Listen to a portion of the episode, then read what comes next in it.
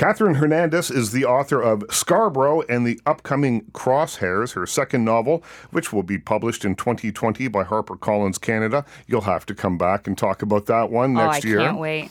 Uh, soon, Scarborough will be adapted into a film by Compy Films, Telefilm Canada, and the Reel Asian Film Festival. You'll have to tell us all about that a little bit later in the show. We're going to become best friends. We are. Her plays, The Femme Playlist, I Cannot Lie to the Stars That Made Me, uh, Singkil, and Kilt Pins were published by the Playwrights Canadian Press, and she is the artistic director of b current. We'll talk about that later. Today, we're here to talk about I Promise, a children's picture book about how all queer families start with the promise to love a child and that has illustrations by uh, activist and scholar Cyrus Marcus Ware. Nice to see you, Catherine Hernandez. Oh, I'm so honored to be here. So, congratulations on the book. Ah, thank you. Thank you. I'm And pleased. This is your second children's book. yes, it is. And so the first one had a queer bent to it as Mm-hmm. well. And you had a, a, a couple of issues with that in a, in a high in a school. It was going to be read in a school, and uh, and then that reading was canceled. Talk about that story, and then we'll we'll move on from there. Uh, well, what I can tell you from that situation is that there were two schools and one institution that did not want to uh, welcome me to read the book. And just to give you an idea, is that M Is for Mustache, a Pride ABC book, which was published by Flamingo Rampant Press, was about uh, the fact that my daughter, when she was little, um, she was known as the tyke on the bike for the Dyke March. and so it was super cute. It was this adorable little kid. Um, you know, she's she's ha- half Asian, half white. Um, uh, on a bicycle, her little tricycle, and she would ride it down Yonge Street for the Dyke March. And it was uh, her favorite thing to do because she would have a pink Stetson hat on, and she would wave at people like as if in her mind she had her own parade float. yeah, you know, absolutely. Yeah, yeah, yeah. because she just loved it. She loved hanging out with drag queens. I mean, she still does. And um, it was just about that. It was about a little kid preparing for Pride. And what does uh, she have to do to prepare? Is that she has to go and meet with all of her chosen family. One is going to do her makeup. One's going to give her some sparkles. One's going to uh, suit her up with some sun tanning lotion. Um, and um, one is telling her, remember to bring your umbrella in case there's water guns uh, or rain. Uh, so it's just about a kid uh, being loved into celebration so uh, of course like you'd think that you know back then it was about uh, 2015 you'd think that people would be okay with it um, but then And, yeah and also, if Yeah. you think about it, all those things, these are universal Yeah. stories. It, it the, the the book is about getting ready to go to the Pride Parade, but it's also just about people caring for one another Yes. and and getting out in the world and making sure, most importantly, probably making sure you wear your your suntan lotion. Yes. Oh, that's exactly it. Especially during you know the month of June, right. right. in Toronto. right. Um, and so uh, yeah, all very like very universal themes about preparation and celebration. And um, yeah, uh, because of the fact that it was the new sex ed curriculum had happened at that time. Um, that um, we a lot of teachers were saying uh, parents are not feeling comfortable with the subject matter. So, um, because of that, and we're trying to earn their trust again, we don't want this book to be read. And I tried to explain it's like actually, I mean, although um, LGBTQ2S terms are, are like, you know, like a labels are shared in the book.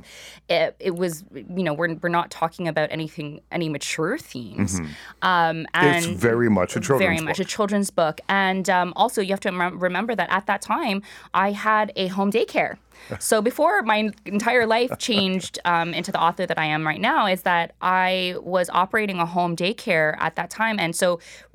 I tested the, the material on the children, and um, they loved it. They loved like you know the ABC uh, structure of it, and we had a great time reading it all the time for for story time. So, um, uh, you know, it was kind of a shock to me. Um, so in in protest, the these other teachers who were quite progressive said, uh, you know what, we'll book you. Do you want to come in to do a reading? And so I would truck my daycare kids, so I would take care of up to five children under the age of five, um, two of them being non walkers. so you have to imagine that I had one on my back and one in a stroller. Uh, people don't believe me, uh, but yeah, there are, there are actual pictures of it. And um, uh, you know, we, we'd go all the way across and we would make it a big adventure so that, you know, they would go in the front of the subway train so they can watch, uh, the, Right. you know, the, the tunnels going past them. Um, and we would do circle time in these various schools. In those schools, I had children who were non binary come to me saying, thank you so much. Uh, or um, they would probably come up to me and they would say, um, I am this, whatever, like if they're Yeah, yeah. trans or non-binary, um, and uh, I'm proud to be who I am, and uh, you know, you'd, you'd be fighting back tears the entire time, and so I knew I was onto something good. That um, you know, especially with Flamingo Rampant giving me the platform to do so, that uh, creating work that sits at the intersection of LGBTQ2S themes and being racialized, um, myself being a person who is disabled, um, that was all very, very important to me. And then, so you're you're booked to speak, and it, and it, and it doesn't happen in some of these schools. And it, how did you feel And when that was happening? I mean, there must have been a profound sense of of disappointment for you, or was there a sense of, uh, I'm not surprised because this is what's happened my whole life? you know it's it's funny i think it's a, a simultaneous feeling a- a- all the time you know when you go through life uh, myself being like a queer brown femme um, and being in a family like you have i have many trans folks in my family um, and uh, a, a percentage of them being uh, also from the disabled community um, that I- you know, there's there's part of you that's like, well, of course this is going to happen. I don't even know why we're shocked. Yeah, And then there's another part of you where you're you're thinking, when is progress ever going to come? And there are times that I I literally am lying on my couch crying my eyes out thinking, is change possible? Is it is that going is, is um like everything that we're doing are we going to see any kind of progress and um I, I think you know like especially with my work with crosshairs which of course we'll, we'll talk about that another time um, like with regards to my new novel but really looking at the embodiment of um, allyship uh, because I really do feel that it, it has to start from inside of you. So when it came to I Promise, I really thought that although this is definitely it is for the QT BIPOC population, I really feel that allies, if they're reading this, this is their chance to really embody that. Um, so I've said this nu- numerous times uh, before in in all the countless interviews I've done about the book about a promise, is that it's meant to be a short read, nice and casual, um, where uh, you can really challenge yourself to think about what your body language is about queerness if you haven't worked on yourself, if you're really, you know, uh, being feeling shifty, you're looking left and right, you're, you know, uh, having to uh, drink a drink a lot of water, and you're, you're there's sweat on your brow, there is a big chance that that child is going to watch you because that this, you know, the body language says so much more than any speech you can give them. Right. But the they're going to be watching you, thinking, well, what is wrong with this community, right? Because most likely, Like, why you- are my parents? why are my uh, parents nervous about it? behaving strangely around this? Yeah. because most likely your parents did that, the exact same thing. So if we're gonna break that that um, pattern, the first thing we have to do is look at our own bodies. How have we embodied that homophobia, the transphobia, um, and the racism? Um, we can we can do better. So that so that's what uh, I, I feel like I'm I'm glad that for this particular book I was really con- considering that is that what can help parents read who are not from our community read this and embody allyship while doing so. What inspired this new book? We've talked, you've touched on it a little bit there, but what inspired the new book? I promise. Well, I promise started from this funny issue I kept on seeing in the queer community, which is that, you know, the birds and the bees talk doesn't really function in the queer community, right? and, and you know, the the ways in which children came into our lives are it's the stories are quite varied from mm-hmm. person to person. And the truth is is, you know, that that is actually the case for a lot of cisgender heterosexual families, the ways in which children came into their lives um, are, are probably varied. Uh, for, but for the queer community, it's uh, particularly complicated. Um, one friend of mine was laughing, saying, "Oh, what, what is it? A story that starts with mommy and mommy went on the website and we found a stranger to give us a gift." Um, you know, and and so instead of focusing on all of those mundane details around conception, I wanted to show how all queer families start from the promise to love a child. So you see in the book, in the very few pages in this book, because it's quite a quick read, um, that a child is asking about all these different parts of their family and why they all look different. Um, you know, you might have uh, two dads, two moms, uh, people that don't identify as either gender. You might have um, collectives of folks, which you see a lot in the queer community, because uh, the, okay so queerness is not necessarily just a label you put on yourself. It is um, a verb. It's it's questioning why we do things the way that we do. So we're questioning how we make money how we live um, how we love. Um, one of the things we do in queering parenting is saying well why is it that parents are so darn tired it's because sometimes two is not enough. Um, you know and and so you have sometimes you have a collective of folks who are making sure that a child is safe so that um, uh, the labor is even, evenly distributed as much as possible right. or you have like a single parent who's um, supported by many. It's pretty simple stuff right? But it's a complicated idea. It shouldn't be, but it is. Yes. Yeah. Well, you know what's so funny is that um, uh, you know people often think they really focus on queer families and conception. How does that work? What what happened? and um, uh, the truth is, is that you know that's a very tiny fraction of what it means to be a parent. Mm-hmm. I mean, anybody who is a parent can tell you that you have to you're you're marrying the entire package when it comes to this kid. Uh, my, myself, I've got a like you know a really sassy 15 year old who is incredibly smart. Yeah. I, I've, I've raised her to be confident, which also means that we have to have some really difficult conversations around power, around agency, and all of those things. Um, and I, I'm really amazed watching her grow into her politics. Um, so, you know, you you you marry into the fact that you are dealing with a child from conception to teething, walking, um, you know, like, please stop picking your nose. Um, uh, why can't you learn how to put on your own snow pants? Right. Um, all of these things, uh, saying inappropriate things in public.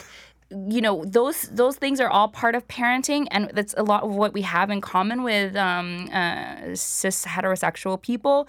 Uh, we we just want to make sure that this kid is going to be raised co- uh, like to be a confident person, a mm-hmm. curious person, um, a person who feels happy. That's like a, main, a really big thing for any parent.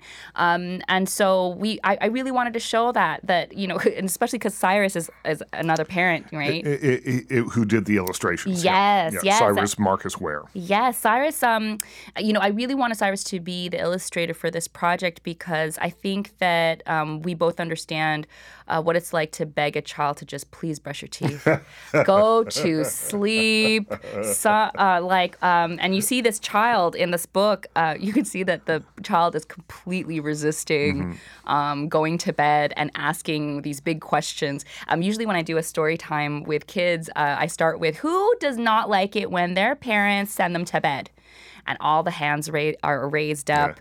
Yeah. Um, and uh, I, that's how I started it. And I said, okay, well, this little kid doesn't want to go to bed, so they're asking some pretty big questions. Do any of you do that? And they all nod their head. so now you know, parents, is that it, it, they're not innocent. They know what they're doing. Um, so yeah, so it's it for for me.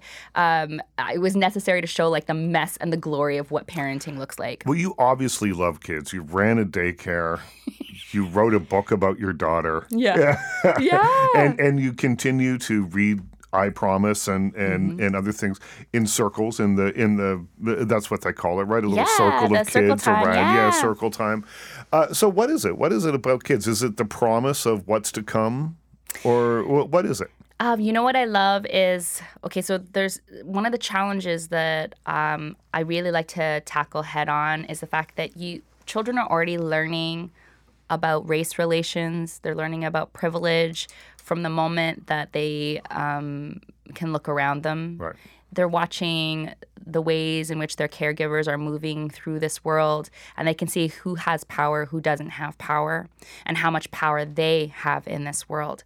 I know that because having been a home daycare provider, you already see that they would know who's boss, me being a brown woman, um, and they would know it when the first moment that they come into my house at, uh, you know as early as six months um, and the beautiful thing about this, because that, that's an ugly thing to mention, and mm-hmm. it's hard to tell the truth about us, you know. Um, the beautiful thing about it is that once they see that those rules that they might see in the outside world are not applicable in my home, that it this is a space that is curated, that we are not adhering to those rules of power in my house. Um, that we have boundaries about how we uh, treat each other and how we share things, um, you would see an immediate difference with how those children move through the world. Um, and then also that they could navigate through difficult conversations around power. All of this is possible. So, as, as, as you know, it makes my heart hurt to see that it happens so early that racism can happen so early. The truth is is that it can also it also means that it could be stopped or like at an early age. Um, another thing I love about kids is how fast they learn things. Mm. So in Scarborough, in my first well, they're novel, just like little empty vessels, right? That's they're just right. waiting to be filled up. Yeah, that's yeah, right. yeah. A lot of people ask me about Scarborough. It's like, why did you put it in, in you know, the perspective of children? And I said, well, because children learn so this quickly. is your, your novel, Yeah, Scarborough. my first yeah. novel. Um, they said, why, why was it from their perspective? I said, because then th- you get to understand um, who who has power in every chapter, Mm-hmm. you know, um, and um, what is the community structure, um, and uh, like who is safe, who's not safe. Your work with kids, you're teaching them stuff, and we've just got a minute here. What are you learning from them? um, I learn that um, embodiment is everything. Um, the first thing that they're learning in this world is how bodies move, and um, and and so if you want to learn something new, the best thing to do is to move your body to um, believe it in yourself. So confidence. confidence. It's confidence or also just like unlearning things because i think that our, our bodies as adults are, are, are like believe that things are immovable but actually no they're quite plastic. You can move things in and out of your body to learn new things. I think one thing that people forget is that change is possible no matter what age you are. absolutely and and whether you're a child, and we're talking about children here mostly, uh, but I'm on the other end of the scale from being a child, and I am constantly amazed that every day, literally every day, I learn something new that kind of makes me think, wow, this is infinite. yes You know, this is infinite. The amount of stuff that there is to know is infinite.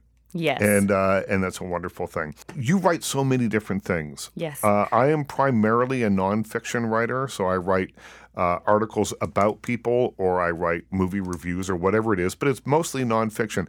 When I do have to write something that's fiction, it is a different part of my brain. It isn't for me just putting words together on a page. I wonder if it's a difference from you uh, from writing a children's book, which is, you know, uh, uh, there's fewer words, let's Yes. say, more pictures, fewer words, uh, or a novel or a play. They're completely different forms. Uh, there, is your brain divided into three sections and you just access one or the other when you're starting on a new project? Well, for children's literature, I'm really happy that I have you know access to children in my life that I can test this material out on. Um, when I did have the home daycare, it was super easy. It was very much like theater. So when theater, when you're writing, um, you well, if you have the funding, you would get. Uh, um, actors around the table so that they can read it out loud and you can find out where you have to adjust the dialogue to make it better. Um, with children, it's kind of the same thing. You're kind of dramaturging it with them. It's very funny. Um, so if they're zoning out, if they're not really engaged, it- or like if there's, ooh, Ew, yeah, yeah. Well, what's really funny is that they will actually just get up and leave if they don't like what you're reading, um, and that's always really funny. Um, so uh, I. I, for for this for both of the books, I did test out the material with children to see if it worked, and they were definitely engaged. Um, they th- because of the fact that this is for children, you know, from birth until kindergarten. Um, you have to make sure that it's pretty quick. Yeah, you have to make and and and um, because you know, as any parent can tell you, is that sometimes they just really want to turn the pages because it's just that mechanical skill that they want to learn. What's yeah, next? what's next, right? And they just like the hearing, like the crispy paper, Right. you know. Um, uh, so they just want to show that off. They don't really care about the story, which is totally fine. Um, but uh, yeah, the kids seem to be into it. Um, at that time, there were there were no illustrations, so you just have to sort of read the book um, and see what they what they like about it and what they don't like about it, tighten it up. Um, so it does feel like theater when it comes to children's literature. Um, when you're writing a novel, it is incredibly lonely. So when I wrote my first novel, Scarborough, I um, found it so, so different from theater because there were no actors to help me. Um, I was alone in my office, and what I did was to recreate the dramaturgical process. I would actually say things out loud, then commit it to paper, say it out loud, and commit it to paper, which takes longer, but it means that the um, the way that it was written, it it actually s- sounds good when it's read out loud. I, I, I do that. I, I read, I write, and then read it aloud, and then go back and Yeah, rewrite. yeah. Yeah, um, I I just I, I find it, it. I think that that's the best way to do it because you want to make sure that by the time you know the audiobook comes around and by the time you do your uh, Right. public readings, which there are going to be a ton Mm-hmm. of if you're successful, um, that it's going to sound uh, right. And also just because being a racialized person is that a lot of our storytelling is oral in the first place. So, so really, in honoring um, uh, oral storytelling is that it should uh, lift off of the page. I also find uh, that what it gives me is a sense of the of the rhythm, and if I find that my uh, eye skips over a Yes. word while I'm reading, or skips over a phrase, or if I stumble, uh, I'm thinking, "Oh, that's not very interesting." That's Yes, that's if got to you go. zone out. Yeah, it's it's a way. It's like you were talking about the kids when they're just get up and leave the room. you know, when when when I metaphorically get up and leave the room in the middle of reading something aloud that I've written, Yes. it means that you know we have to go back and and have a serious look at, at the order that those words are in. Yeah, and then it same thing is that when you you know the opposite um, is true is that when you feel that your body is alive, a lot of times I could start sweating and I, I'm like really into it. Sometimes like I tear up uh, reading uh, the piece. I know that sounds so corny. Like oh my material is so good, I'm tearing up about it. Is that then you know that um, you're on the right track. Do you, when you're um, reading all this stuff aloud, do you go back to things you'd written? In, taking a novel take you a year to write, maybe, or however long it takes. Do you go back sometimes and go, "Wow, I don't remember writing that." Because that happens to me. I'll read something later and be like, I don't really remember writing that. It's good, I hope, but I don't remember writing it. Do you ever think about like all of those orphans, like the the little pieces that you took took Yeah. out? They're really great, but they just had They no just place. don't fit, and, they're, and they'll have a nice little somewhere. flourish in in there. And sometimes you want to kind of wedge them in because there's some nice wordplay, or or or it's like it's a clever little joke or something, but it just doesn't work. No, it's Yeah. the equivalent of like you know that picture that you gave your parents and they put it on the refrigerator just to make you feel better. That's right. That's exactly what those pieces are. So the I, I I find that I just you know sort of do this kind of mental ceremony where I'm like, thank you for being here, but I'm gonna have to let you go. Yeah. And if you don't miss it, then you don't miss it. Like usually in about a week's time, you don't miss it, so it doesn't Eventually, matter. you don't. Yeah, Yeah. eventually you don't. However, there was one really cool thing where I thought that I was writing a book about, you know how, um, you know the orangutans over at Toronto Zoo? Yeah. So uh, uh, I thought that I was going to write a book about the fact that one of the orangutans actually managed to escape, and uh, it's this is a well-known story about t- Toronto Zoo. And I went to Toronto Zoo, even asked them to like sit in on like you know feeding the orangutans and all that stuff. And I thought I wasted their time because I'm like this story is going nowhere. And then sure enough, when I was writing Scarborough, it ended up being put in there, and so I thought, great, great. I, I don't think that there's really ever a wasted experience. Sometimes Never. you you have a look at something and you think, oh man, I don't know. That felt like a that, that felt like today just kind of came and went, or it was a waste of a day. But I think that eventually everything you are the sum total of your experience, and everything Yes. that that you do eventually feeds something. Whether it's uh, you're if you're a writer it's certainly very useful. But if you're not, if you're a person just making your way through life, everything comes in handy somewhere. Absolutely, absolutely. When we come back, uh, I want to talk a little bit about uh, career advice because you do so many different things and you've made your way in a very difficult profession. It's tough to be a writer in Canada and it's tough to be a writer who writes plays. Well, you did that. Tough to be a writer that writes novels. Well, you do that too, and children's books. So I want to talk about that and the kind of career advice uh, that you've gotten. But before we uh, go, let's talk just a little bit about Scarborough the movie. It's happening right now. It's being shot right now, so it'll be out presumably this time next year. Yes. And uh, what's what's happening with it? Uh, so right now we're only shooting on the weekends because we have many children in the movie. So um, what's really cute is that the people who uh, there's only like one person in the production team that actually has a child, um, and all of them are looking a little bit tired. And I'm like, oh, this is what it's like, Yeah. y'all. Um, but. but it's it's going really great. Um, I'm trying not to lose myself every time I'm on set because it just feels like there are so many full circle moments where um, I feel like wow, like I can't believe that. Uh, you know, this was inspired by this from my childhood. Um, now I'm watching a little child um, doing this action that I had imagined in my head, put it down on paper, and now it's alive Yeah. in this actor. Um, all of this is just incredible, and I feel very blessed. And those kids, though, you can't you can't do too many weekends because they will change. Oh yeah, They we will grow and change. we were thinking that we're only going to feed them things like um, like you know like like uh, like you know just like candy. yeah, just Twizzlers. Just, feed them Twizzler, Twizzlers. Twizzlers and Coca Cola, and I'm sure that they're going to stay the same size. Yeah, we, that's one of the things that Shasha Nakhai and uh, Rich Williamson have have had to deal with. It's like, please don't grow, and nobody's voice changes. Uh, yeah, oh, nobody. That's right. Nobody's voice changed. Yes. That's another one. The kinds of jobs that you have are jobs that are are rare. You know, you don't get to. You, you, not everyone gets to do this, and when it works out, it's a thing of beauty, isn't it? It truly is. It truly is the same.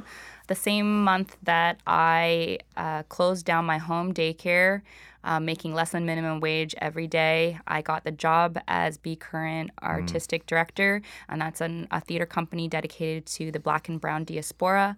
And uh, the novel Scarborough was released, and so That's- like that's pretty good like yeah, pretty much all overnight. Like I went from wiping baby bums to finding myself at um, Banff uh, Playwrights Lab and going, wow.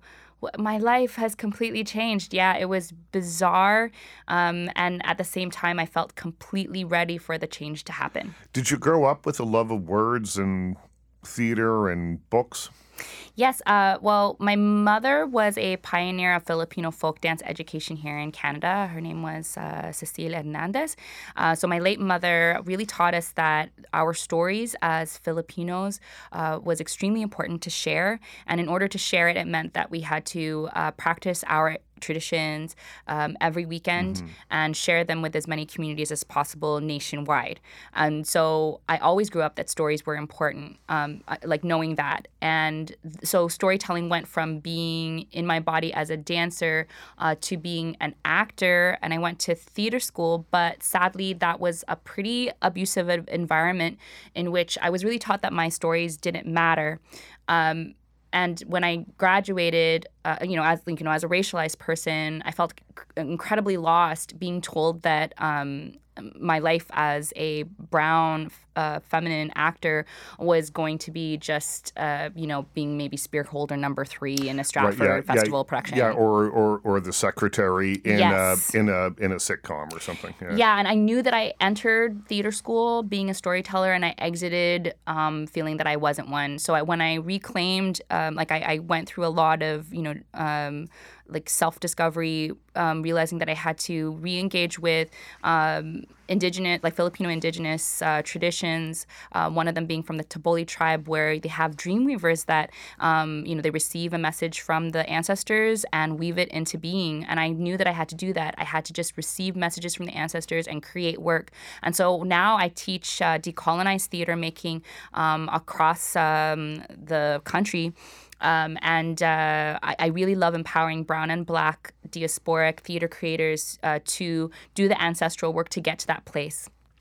Perhaps theater school, in a very backwards kind of way, was the best thing that could have happened. Yes. because it pushed you toward really reclaiming something that that I don't want to say could have been lost, but it could have been. I Mm-hmm. mean, just as easily, I suppose, as could have been found. But you know, the the determination that comes with being told no. No, Yeah. you're, you're, that th- this isn't what we want. It's like, yeah, maybe you know, maybe it is. Yeah, I mean, like it, it it definitely made sure made me um, never take it for granted, uh, because um, I wanted, I, I knew that I I wanted to create safe and brave spaces for uh, brown and black folks to feel empowered in their theater creation.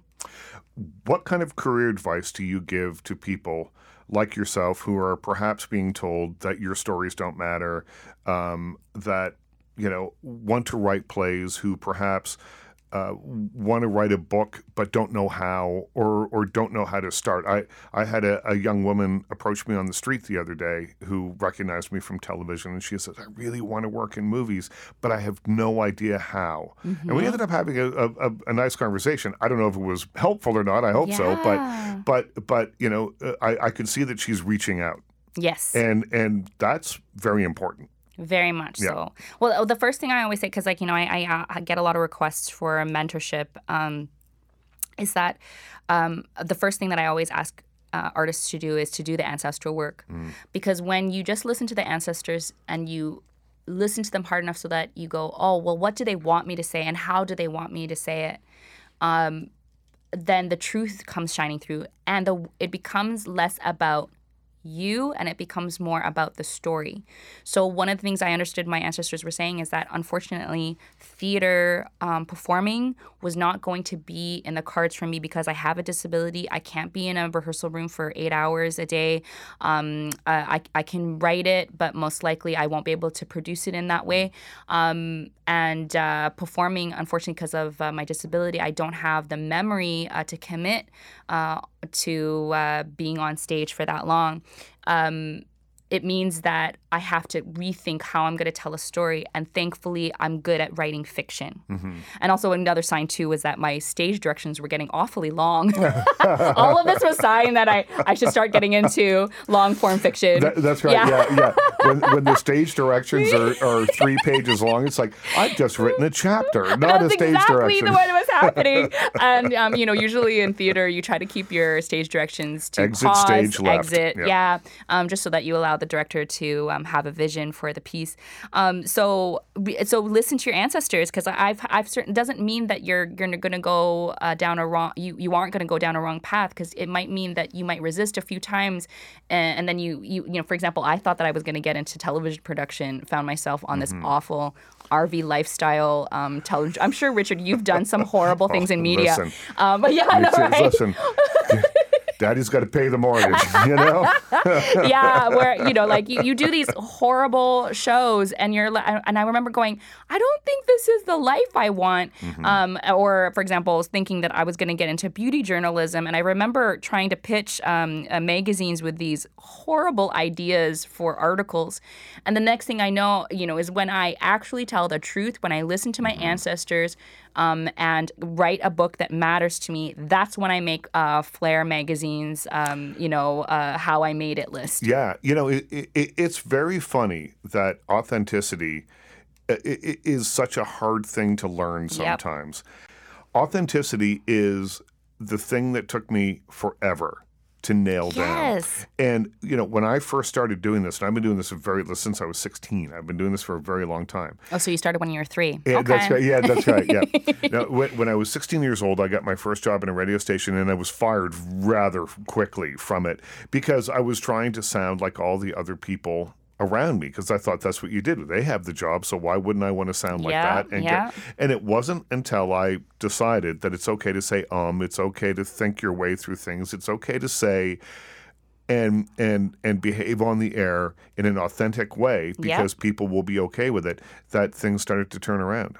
Yes, I, I think uh, yeah, authenticity is a very important thing for emerging artists to learn. Um, I, I feel and, it, it, yeah. you're laying yourself out there, yep. and that that can be the the the tricky part, the unsettling part mm-hmm. about it is that it's just about being truthful and honest and and sometimes you know yeah, that makes you vulnerable and people don't like that sometimes well i would say that eh, if you're going to look back on your career retrospectively um, any time that you were not authentic is most likely the time that you you failed really like in a in a bad way because mm-hmm. I think that um, failure is not a bad thing um, but I think that uh, when you've had a misstep uh, where you've burned a bridge uh, where you have gone down the wrong path that kind of failure it's most likely because you weren't listening to the ancestors and you were not listening to your own voice Okay, I've got some quick hits here. Yeah. Okay. Uh, you were the Wally Parr sausage girl at the Scarborough Town Centre. What does that mean? Um, it means that I deserve a gold star at the Scarborough Town Center. Like, what is it going to take for someone to give me a star in the Scarborough Town Center Hall of Fame? We are sitting in uh, a radio station right now that's in an old converted building yes. that used to be a place called Whiskey Saigon. Oh and I mentioned this to you as you were coming in, and you're like, yeah, I know. Yes, I was trying to think of like why why I know this building is because back in the '90s I used to be a go-go dancer. you know, when you're going to theater school, what people don't understand is that you're there for like 12 hours a Yeah, day. So yeah. having a side job is practically impossible. Not to say that there's anything wrong with go-go dancing, Right. because if you can, you know, uh, dance and make money, um, you know, uh, you know, And work is work. and, yeah, you know, feel safe yep. exactly. Um, and so uh, it was only for you know like I know strippers make more money than this, but uh, for go-go dancers, since we kept our clothes on, um, we would only make seventy-five dollars a night. And I remember this is one of the places that we used to go to all the time uh, to make money. And and that was I remember doing that for about a couple of years until finally I was booked for a musical and I was able to stop the life. Well, I'm, I'm glad that you came back to join us here once again. I know, You were able a to revisit moment. on, on, on, on such a high note. Uh, Catherine Hernandez has been my guest. The book is called I Promise. Uh, it's a children's book. You can find it wherever fine children's books are sold, Amazon.ca, all that kind of thing. Uh, Catherine, what a delight. Thanks for coming by. Such an honor, Richard. Thank you.